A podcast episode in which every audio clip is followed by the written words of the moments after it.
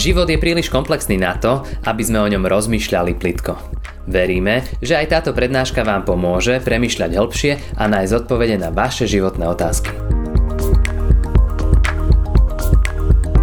Milí bratři, milé sestry, milí přátelé, děkuji všem, kteří nám tady posloužili, ať už hudebně nebo i těmi svědectvími ještě jednou.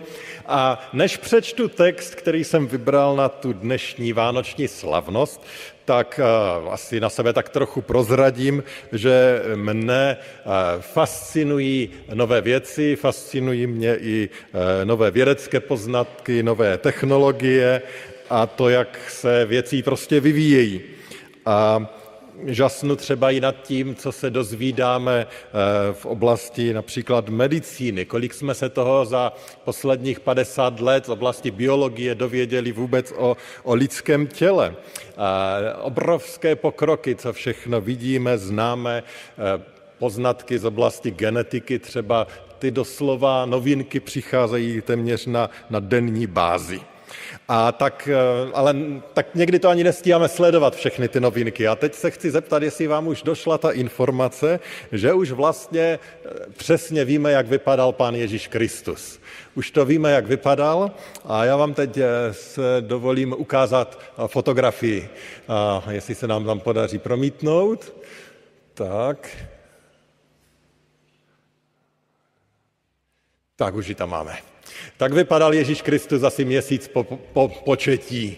A tak totiž vypadá úplně každý člověk asi měsíc po početí.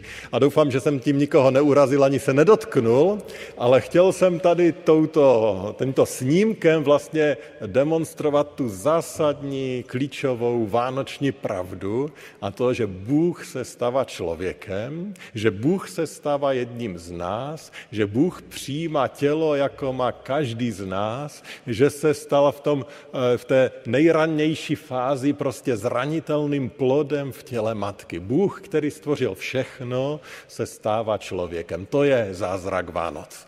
Proto tady dneska jsme, to je to, co o Vánocích slavíme. Ale samozřejmě nejde jen o ten fakt, že Bůh se stává člověkem, ale jde o to, co to znamená. Jde o to, co nám to přináší. O tom chceme dneska společně opět přemýšlet a text, který dneska přečtu, je text, který byl napsán dokonce předtím, než se Ježíš narodil a, a relativně dlouho předtím, než se Ježíš narodil a přesto je jakýmsi proroctvím, obrazem toho, co to vlastně znamená, jaký to má vlastně dopad na ty naše životy, ten Ježíšův příchod, to, že se Bůh stal člověkem. A budeme to číst z Žalmu 98. a já vás poprosím, abyste se k tomu postavili. Žalm 98. první tři verše. A tam čteme následující. Spívejte hospodinu píseň novou, neboť učinil podivuhodné věci. Zvítězil svou pravicí, svou svatou paží. Hospodin dal poznat svoji spásu, zjevil před očima pro národu svoji spravedlnost. Na své milosrdenství se rozpomenul, na svou věrnost domu Izraele. Spatřili všechny dálavy země spásu našeho Boha. Pane Bože, děkujeme ti i za ten text, který se naplnil ve tvém příchodu na svět a tak tě prosím, abychom si znova mohli připomenout, proč se můžeme radovat, proč nám nastal čas radosti, veselosti, jaký je ten význam toho tvého příchodu na svět. Prosím, buď v tom přemýšlení s námi. Amen. Můžete se posadit.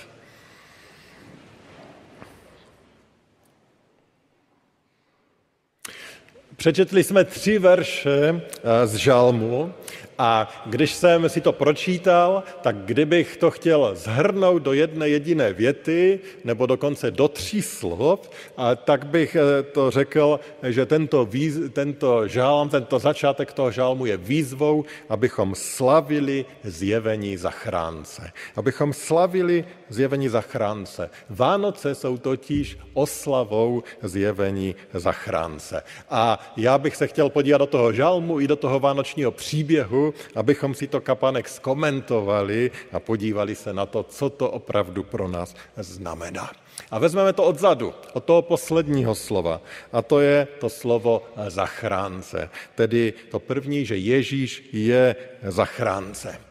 Když se díváme na ten biblický text, který jsme přečetli, tak tam jsou jakési charakteristiky toho, kým ten Mesiáš opravdu je, co on udělá. A když se na to podíváme, tak je tam popsán jako vítěz. To je první jeho taková důležitá vlastnost, že je vítězem. A můžeme tam ten text promítnout možná. A máme tam Ježíše jako vítěze, ano, děkuji. A potom to další, tam máme, že je nositelem spravedlnosti. Tam máme to slovíčko. Dále tam čteme, že je milosrdný. A také tam čteme o tom, že on je taky věrný. To je všechno popis tohoto mesiáše. A potom to poslední, co bych chtěl zmínit, je to, že tam je řečeno, že on je spasitel. A to tam máme dokonce dvakrát v tom našem textu. A dvakrát je to zdůrazněné. A spasitel neznamená nic jiného než zachránce, ten, který zachrání. Ježíš, Mesiáš, ten, který přichází jako zachránce. A už to tady zmínila Miriam, že to je vlastně to nejdůležitější, co pán Bůh chce, abychom o něm věděli, že on je zachránce. A vlastně nám to opakovaně zdůrazňuje i ten vánoční příběh. Druhá kapitola a mm, Lukášova evangelia, vzpomeňte si na to, co pastýř, pastýřům říkají ti anděle, co jim říká anděl, desátý verš. On říká, nebojte se, hle, zvěstuji vám velikou radost, která bude pro všechen lid. Dnes se vám narodil spasitel, Kristus Pán v městě Davidově. Co bylo to nejdůležitější, co jim chtěl říct? No ten, který přišel, je spasitel, je zachránce. Ale nacházíme už to dříve, a když už anděl zvěstoval Marii, kdo se jí narodí, tak co jí to říkal? Řekl jí, čteme o kapitolu dříve, hle, počneš a porodíš syna a dáš mu jméno Ježíš. A zase Miriam to říkala, Ježíš, význam jména Ježíš je, Bůh je zachránce, Bůh zachraňuje. Pán Bůh asi ani nemusel Ježíše pojmenovávat, vlastně na jméně by vůbec nezáleželo. Jak by se mohl, mohl by se jmenovat jakkoliv by chtěl. Ale pán Ježíš skrze toho, pán Bůh skrze toho anděla už té Marii říká, jak se bude jmenovat. Právě proto, abychom si uvědomovali, kým on je. Co je to nejdůležitější o tom, kým on je. On je zachránce. Ježíš jako zachránce. A tak, když tady slavíme zjevení zachránce, tak je důležité nevidět jen to malinké bezbrané miminko nebo dokonce plod v prenatálním stavu, ale vidět, že ten, kdo přišel, Bůh, který se stal člověkem, přišel jako zachránce. Co my s tím? Co s tím uděláme? Když jsem před Vánocemi eh, se snažil nakoupit dárky, teda to je činnost, kterou opravdu vůbec nemám rád, tak jsem mimo jiné projížděl také některé eh, kni- eh, knihkupectví online a někdy vám to samo tam nahodí nějakou reklamu po boku a podobně a vylekal mě jeden titul jedné knihy. Jmenovala se Zachránce z Vysočiny. A tak jsem si položil tu otázku, jestli opravdu někdo už i našeho pana prezidenta vidí jako takového zachránce. A ne, nebylo to o něm. Týkalo se to Vysočiny někde ve Skotsku a byla to knížka z červené knihovny, nějaký romantický příběh ze Skotska. Ulevilo se mi. A některé osoby úplně nevnímáme jako zachránce, jako ty, kteří by nás zachraňovali. Nebo žel nešťastně se podle mě používá, a i když asi odpovídáte mentalitě, fakt, že je řečeno, nebo z Ruska slyšíme, že Rusko zachraňuje Ukrajinu. Hodně bolavá zachrana. Jsou prostě zachránci, kterým nevěříme, od kterých ani nechceme, aby nás třeba zachraňovali. A to je možná celky problém právě i s tím naším zachráncem že jsou možná ti, kteří tomu zachránci úplně nevěří. Eh, nevnímají, že od toho Ježíše mají přijmout nějakou záchranu. Nevěří. Víru vidí spíš jako jakousi překážku, jako něco starého, omezujícího, limitujícího, něco, co nám spíš nakládá, než aby nás to nějak zachraňovalo. Je Ježíš můj zachránce? To je důležitá otázka. Proč ho někteří tak odmítají? Někteří mají i dojem, že vlastně vůbec nepotřebují z ničeho zachránit, vždyť ten život zvládnou sami, žádnou berličku nepotřebují. Myslím si, že odmítnout Ježíše jako zachránce, to asi pramení částečně ze dvou důvodů. Buď nevidíme, že on nám má čím pomoct, anebo nedocenujeme hrůzu zla, které je tady v tomto světě.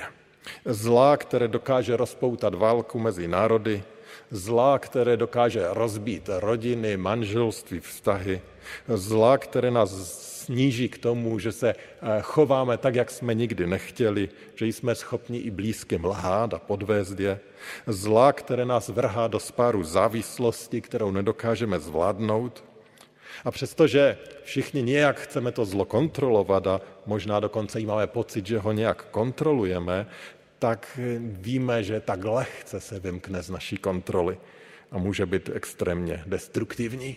Vždyť se podívejme kolem sebe. Některé z nás to zlo válcuje více, některé méně, ale všechny až moc. A proto potřebujeme zachránce. V píše si někdy myslíme, že to zvládneme sami, ale nezvládneme. A všichni to v koutku své duše někde tam víme, jen si to někdy nechceme přiznat. A proto je tak dobrou zprávou Vánoc, že ten, kdo se narodil, je zachránce. Že on je ten, který zachraňuje od problémů zla v nás, tím, že ho dokonale odpouští, a to už se dostáváme k tomu velikonočnímu příběhu, v tom, že on je s náma i ve chvíli, kdy to úplně nedáváme, kdy všelijak klopítáme, že nás staví na nohy a že nám dává sílu a že nás posiluje, povzbuzuje. To je ten zachránce, kterého potřebujeme. A, a proto dneska slavíme. Slavíme zjevení zachránce Ježíše Krista. Tak to jsme se dostali toho posledního slůvka, zachránce. Ale já jsem říkal, že slavíme zjevení zachránce. Pojďme se teď dotknout toho slůvka zjevení. Co to znamená? V tom našem žalmu tam byl právě tento aspekt zjevení a toho, že on se ukáže lidem, to tam bylo velice silně zje, eh, připomínáno a rozebíráno. Bylo tam napsáno třeba, dal poznat svou spásu, dal jí poznat svoji záchranu, nebo zjevil před očima pro národu svoji spravedlnost zjevil, tady máme přímo to slůvko, před očima pro národu, teda i před jinými, nejen před tím židovským národem, kterého se ten starý zákon týkal. A to poslední to taky zmiňuje. Spatřili všechny dálavy země spásu našeho Boha. A dalo by se říct, že až do éry Ježíše to náboženství bylo spojeno s jedním národem, s Židy. Byla to taková víceméně lokální záležitost, i když ovlivňovala i okolí. Ale příchodem Ježíše se všechno mění. A najednou to poselství o zachránci jde do všech koutů světa. Ano, Bůh zjevil záchranu. Ale to hlavní zjevení je v tom, že opravdu ten boží syn přichází do tohoto světa. To je to zjevení. Začal jsem technologiemi a ještě něco z těch technologií dneska řeknu. A bylo jedno takové zjevení, asi bychom nepoužili slovo zjevení, ale prezentace, které se dneska často používá téměř jako taková reklama na to, jak to dělat, když chceme něco nového prezentovat. A takový průbkopník tady v tomhletom byl Steve Jobs, který zjevoval jak si odkrýval nové výrobky, eh, to, co prezentuje. A já bych chtěl dneska zmínit eh, to, co se stalo 9. ledna 2007 a znalci už budou vědět, ano, tehdy poprvé představil nový iPhone. První beztlačítkový smartphone. Steve Jobs oznámil, dopředu oznamoval a na počátku té prezentace o tom také říkal, že tentokrát představí tři nové produkty. O tom prvním hovořil jako o širokouhlém iPadu s dotykovým ovládáním. A tady jenom připomenu eh, pro ty mladší, kteří, když se řekne iPad, už to mají všechno jasné. Do té doby iPad byl vlastně jenom hudební přehrávač, téměř nic jiného to neumělo, pouze se přehrávalo hudbu. Takže on říkal, že nový širokouhlý dotykový iPad. Ten druhý, eh, druhý eh, produkt, který chtěl představit, říkal, že bude revoluční mobil. A tím třetím produktem měl být zlomový internetový komunikátor. Vždycky, jak představil ten jeden, tak nasledoval potlesk, při tom třetím byl nejchabější, nejslabší, protože většina si asi ani neuměla představit, co to internetový komunikátor je, nebo bylo to v plenkách, do té doby jsme jenom posílali SMSky nebo volali, že bychom mohli komunikovat spolu ještě nějak eh, lépe, se nám ani nezdálo. A eh, tak to představil, že budou tři nové produkty, ale vrcholem tého eh, prezentace bylo to, že nakonec nepředstavil tři různá zařízení, ale jedno. Toto všechno uměl nový iPhone. A to bylo půl roku předtím, než se začal vůbec prodávat. Když se potom začal prodávat, tak v prvních 30 hodinách se v USA prodalo 270 tisíc kusů, přestože ta cena nebyla zrovna malá a iPhone tak změnil svět mobilů, komunikace a života. To bylo zjevení. To bylo představení něčeho technologicky nového. Ale to byl jenom produkt. Ano, velice významný, velice zásadní, velice vlivný, protože určil úplně nový styl naší komunikace a první smartphone, tak jak ho známe dneska. My tady hovoříme o zjevení, které mělo mnohem zásadnější dopad. Zjevení toho, když Ježíš Kristus přichází do tohoto světa. Ten, který je zachráncem. Po stovky let o něm pán Bůh hovořil skrze proroky. Ti předpověděli kde co, včetně toho, kde se narodí pak to zjevil chudé ženě, svobodné Marii, že se jí narodí syn, že bude matkou Mesiáše. Pak to zjevil dalším eh, současníkům, kteří v té době žili. A potom, když přichází to narození, tak přichází další, kterým to bylo zjeveno. Jako první na scéně se vlastně objevují ti absolutně nejobyčejnější, nejprostší, obyčejní pastýři, těm to zjevil. Ti přicházejí k poznání toho, že tady se děje něco revolučního, něco nového. Na druhé straně toto zjevení přijali eh, ti mezi nejbohatšími, dokonce cizinci ze země, které o židovského boha neměli ani zájem a, a očekávání jakésiho mesiáše, to, to pro ně bylo absolutně cizí. I těm pán Bůh ukázal, i těm zjevil, že tady se děje něco takového velkého. A i v té době to byl šok. Byl to obrovský šok. Byl to tak velký šok, že mnozí tuto prezentaci, toto zjevení Mesiáše Ježíše ani nepobrali, nepochytili, nezaregistrovali, neuviděli, co se velkého děje. A to jsme vlastně četli v tom dnešním textu z Janova Evangelia z první kapitole. Tam jsme četli, na světě byl, svět skrze něj povstal, ale svět ho nepoznal. Přišel do svého vlastního, ale jeho vlastního nepřijali prezentace Ježíše, žil v Izraeli desítky let a i když ta jeho aktivní služba byla nějaké tři roky, ale mnozí v něm Mesiáše neuviděli. Neviděli v něm tohoto zachránce. A tak i dneska, do dneška je spousta těch, kteří Ježíše za žádného zachránce nepovažují. A jak už jsme řekli, možná někteří ani žádného zachránce nechtějí. A někteří možná chtějí, ale hledají všude možně, jen ne u něho. Někteří mají pocit, že když se zajistí materiálně, takže v tom najdou nějakou svou zachranu. Ale často nenacházejí. Někteří se vrhají do vztahu a očekávají, že e, smysluplné vztahy jim přinesou nějaké životní naplnění a zachranu, ale ani tam ji nenacházejí. Další mají pocit, že najdou zachranu, když budou obětavě sloužit potřebným a činit dobro, ale ani tam ta zachrana nelze najít. Další hledají v různých duchovních disciplínách či jiné seberealizaci, ale ani tam záchrana není. Na druhé straně i dneska je spousta těch, kteří v Ježíši toho zachránce nacházejí, kteří reagují na to zjevení, které k ním nějak osobně došlo. Přicházejí k Ježíši, aby se před ním jako před zachráncem sklonili, stejně jak to udělali ti pastýři a mudrci. Někteří, kteří takto přicházejí, jsou lidé, kteří žijí relativně spokojený, úspěšný život a přesto vnímají potřebu zachránce. Jiní Ježíše jako zachránce nacházejí v těžkých životních krizích a zkouškách.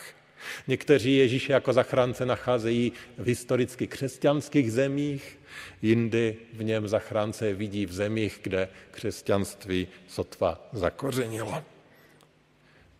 Nicméně realitou je, že stále v Ježíši zachránce mnozí nacházejí.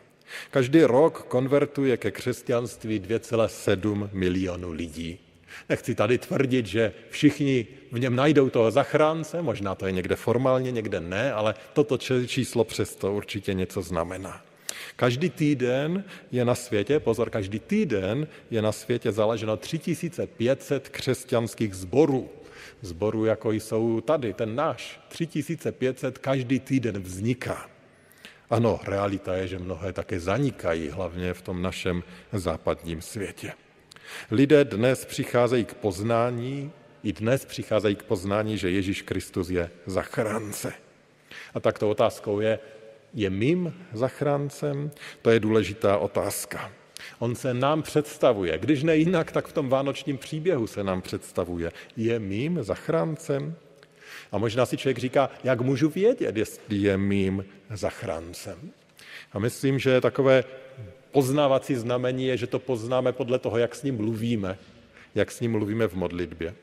Jestli ho prosíme, aby nás zachraňoval od zla, které je v nás, jestli ho prosíme, aby nám odpustil, když něco zvoráme, jestli ho prosíme, aby nás vedl, abychom zbytečně neubližovali, nezraňovali, nedělali věci špatné. Naše modlitby ukazují, jestli v Ježíši toho zachránce máme nebo ne. A samozřejmě nejsmutnější je, když toho zachránce máme na dosah, je blízko a stejně záchranu odmítneme. On se zjevil, zjevuje stále, zjevuje přes řádky Božího slova, zjevuje přes vánoční příběh, abychom v něm, stejně jako mudrci a pastýři, našli zachránce a sklonili se před ním. Ježíš se zjevil. Zjevuje se stále. Tedy už jsme pokryli zachránce, už jsme pokryli zachránce, který se zjevuje. A to třetí a poslední to nám doplňuje tu větu, kterou jsem začal, je, že oslavujeme zjevení zachránce. Eh, podívejme se eh, na to, jak ten text začínal, toho žalmu. Tam bylo řečeno, zpívejte hospodinu píseň novou, neboť učinil podivuhodné věci. Zvítězil svou pravicí, svou svatou paží. A to začíná slovy zpívejte hospodinu píseň novou. Samozřejmě, zpívat jde i žalospěv. Ale z toho kontextu je jasné, že tady nejde o žádný žalospěv, žádnou truchlivou píseň. To, že tady máme zpívat a novou píseň, to je vlastně synonymum k slavení. Máme slavit. Máme slavit pořádně, máme slavit čerstvě a, a, a nově. Eh, takže eh, ten žálm nás vlastně volá, abychom za to, že se nám zjevil zachránce, abychom to radostně oslavovali. A proto máme Vánoce. Proto jsme dneska tady v kostele a slavíme. Proto jste měli pravděpodobně včera jinou večeři než v jiné dny v týdnu. Proto pravděpodobně jste si s někým vyměnili dárek, proto se navštěvujeme, proto se scházíme s rodinou, protože prostě máme co slavit slavíme zjevení zachránce. Samozřejmě, Vánoce jde prožít ve slavení, ale bez toho zachránce. Ale my jsme tady dneska, protože si připomínáme, že my slavíme něco konkrétního. Narození Krista, zjevení zachránce. Jsou takoví, kteří neslaví a říkají, že všechen ten zhon, příprav, že to je zbytečné. Ano, asi jde slavit taky tiše, a jemně, nenápadně, určitě také. Ale obvykle ty dobré věci, ty hezké věci, ty věci, za které jsme vděční, slavíme pořádně. A proto není škoda věnovat čas těm přípravám, těm uklidům, tomu vaření, tomu nakupování, protože chceme slavit, protože máme co. A, a Židé především byli lidi, kteří uměli slavit, uměli slavit pořádně. A tak i my máme radostně oslavit něco, co je vzácné zjevení zachránce. Ale je tady ještě jedna důležitá myšlenka z toho textu. Jak dlouho slavit? A ve Spojených státech druhý svátek Vánoční nemají. První svátek, konec. A my máme dva, tak si můžeme říct, jsme lepší, slavíme lépe. Ale jak máme slavit? Bible vlastně říká, že ano, soustředíme se na jakési období, ale z druhé strany říká, že slavit zjevení zachránce máme vlastně celoživotně. Máme každodenně. To není otázka chvilky, že teď to oslavíme na dva dny a potom, no, marné, konec. Ne, on říká, že oslava tohoto zachránce je životní styl.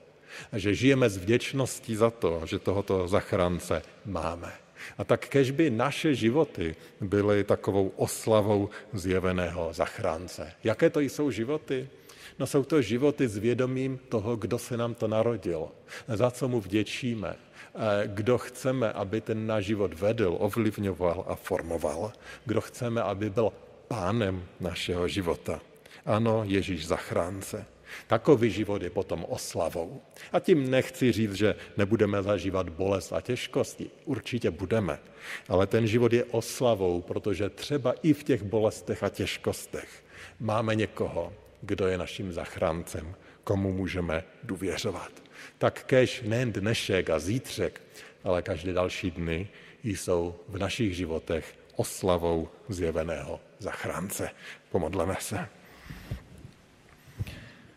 Všemohoucí svatý Bože, děkujeme ti za den, který si nám daroval a děkujeme, že dnešek je dnem, kdy si připomínáme ehm, to, že ty jsi přišel do tohoto světa. A děkujeme za zázrak toho tvého příchodu, za to, že se stal člověkem, protože to byla cesta, jak eh, nás zachránit, jak nám projevit svoji lásku, jak nám ukázat, že nám rozumíš, jak nám eh, ukázat, že máme hodnotu. Děkujeme ti za ty vzácné dary, které nám Vánoce připomínají. A tak tě prosíme, abychom my sami v tobě měli takové toho zachránce.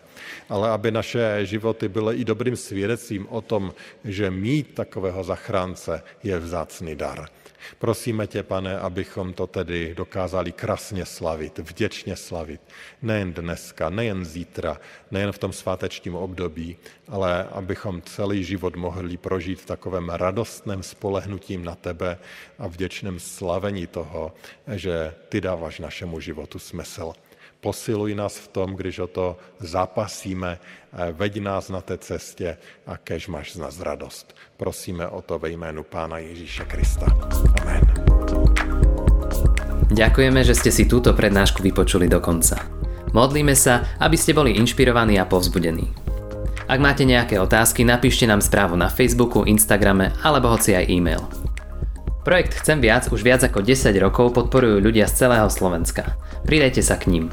Aj vďaka vašim darom a modlitbám môžeme prinášať každý týždeň dobrú správu, povzbudenie a inšpiráciu tisíckam ľudí nielen na Slovensku.